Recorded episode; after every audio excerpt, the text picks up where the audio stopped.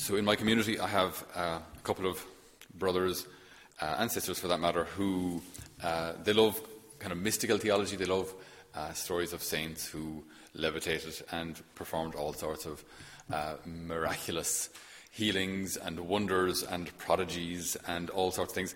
And I always, I used to feel kind of bad because I, am not saying that, that there's only one way of doing this. There isn't, but that kind of lifestyle or something, that, that, that kind of example of a saint, I always found kind of difficult to relate to because maybe I'm just, I'm just I'm a little more kind of hands-on practical, and that kind of thing, while it's wonderful that it happens, it's wonderful that, that it exists in the church, that kind of, uh, I don't want to say mysticism as if it's, as if it's a bad thing, uh, but I think you know what I mean. That kind of, um, that kind of, uh, that way of, that style of life, that way of that form of spirituality, I just find a bit hard to connect to because it's just really not me. Um, so, in, yeah, so interestingly, uh, today's gospel and today's saint, to the apostle Matthew, there's really nothing in that kind of narrow sense of, of, of mysticism, there's nothing kind of mystical about, about Matthew. Uh, when he's called, he is the absolute wrong person to call. You know, it looks all completely wrong.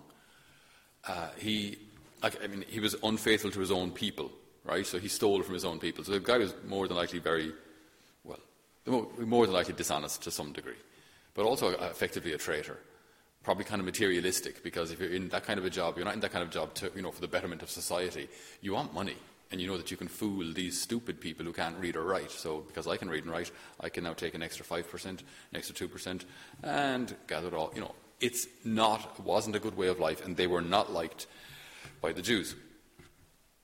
So, Matthew, Matthew is, is, is the perfect candidate never to be called to be a disciple. Never. It's just, uh, he, he doesn't fit the mold at all. Because we, I think we believe there is a kind of a mold. We, we believe there is a kind of a, uh, a mold for, for sanctity or an apostle or follower of Christ in general. But I think today's gospel and today's saint shows us that there actually isn't. No, there isn't a mold. There isn't one way of doing this. There isn't one way of following the Lord. There isn't one, st- one type of person that you have to be in order to be pleasing to God, in order to be pleasing to God, or in order to be called to be a priest, brother, sister, um, holy family mother, family father. There is no just there isn't just one way of doing this, which is great, because I can't be anybody else. I don't know how. I can only be me. Which means that God is calling each one of us as we as we are, minus our sins, as we are, He's calling us to follow Him in a very similar way to, to, to, to, to, to the way He called Matthew. He calls us where was Matthew? Sitting in the customs house. So, collecting money. He, he, he, called him in the middle of his business world, in the middle of his, of his affairs. He didn't wait for a kind of a supernatural moment of, of, of grace where Matthew maybe had a kind of conversion experience, went into a synagogue, and then felt the call of the Lord or, or met the Lord or something. No, he's in the middle of the, the, kind of the grime and the dirt of, of that lifestyle that he was in. And in that moment, that's when he just hears the, just the simplest of words. In Italian, it's only one word Seguimi, follow me. Follow me.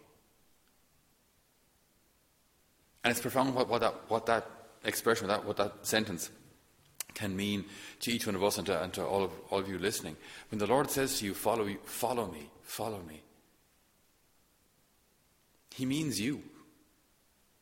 He actually, you know, this isn't a, a generic call to humanity. When he says to you, Follow me, he is speaking to you. When, he's, when he says to you, Help me in, in, in guiding someone, in, in praying with someone, in praying for someone, this is, again, like we said just Almighty God speaking to you. This is, this is completely personal. He's not saying, Dear Mary, uh, I don't know, maybe better use another name, Dear Rebecca, can you become more like Michelle there, please, and then follow me? He, he, doesn't do, he doesn't do that. He doesn't do that. He calls us as we are. Now, this whole as we are thing we have to take care of as well. Because yes, as we are, but it doesn't mean that we don't have to change, or we don't have to convert, or we don't have to improve, or excuse me, or be pruned, or be less sinful. Yes, all of these things need to be done. But these things will take the, the, the, the Lord will guide these things. But the answer to, to today's question is, is that question of the call. Will you follow me? Follow me. And I guess Matthew would have known. Again, see, there's no conversation, there's, there's so little said here. In fact, Matthew doesn't even answer, according to the gospel story. Jesus follow me, and Matthew just kind of gets up and follows him. There isn't a, what will this mean? For how long? Where are we going? What exactly do you want me to do? Uh, have we a contract? Uh, you know, there's there's no indication at all as to what following him meant. But I guess, I, and this is just my interpretation, Matthew would have known that this, this is something serious. Because if someone says to you, follow me, and you're willing to leave your lifestyle, something has happened. So you've seen something, you've experienced something. Because why on earth would you do something so radical on a whim otherwise? So I could imagine this, this, this, this gaze of Jesus meeting the gaze of Matthew. And Jesus seeing into his soul, and Matthew, as such, knowing that he, he knows me.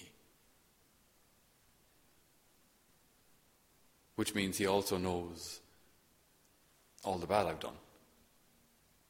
And I presume there's some good in there as well. He presumably knows that too. And he's choosing me. Why? Why? Look around me. There are Pharisees here. There are scribes. There are people who know the law. There are, there are so many people around here who are better than me, more qualified, holier. And the Lord said, Yes, maybe, possibly, yeah. But I'm calling you.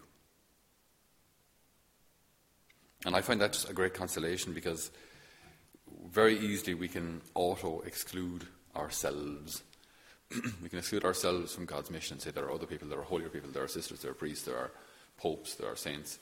and we exclude ourselves from working with the Lord because, because we're not good enough. Well, it's true we're not good enough. But the Lord can still use us. The Lord can still use us. And in fact, by the fact, by the very fact that we are imperfect and that God still works great things, is only a greater testament to the fact that it's Him working.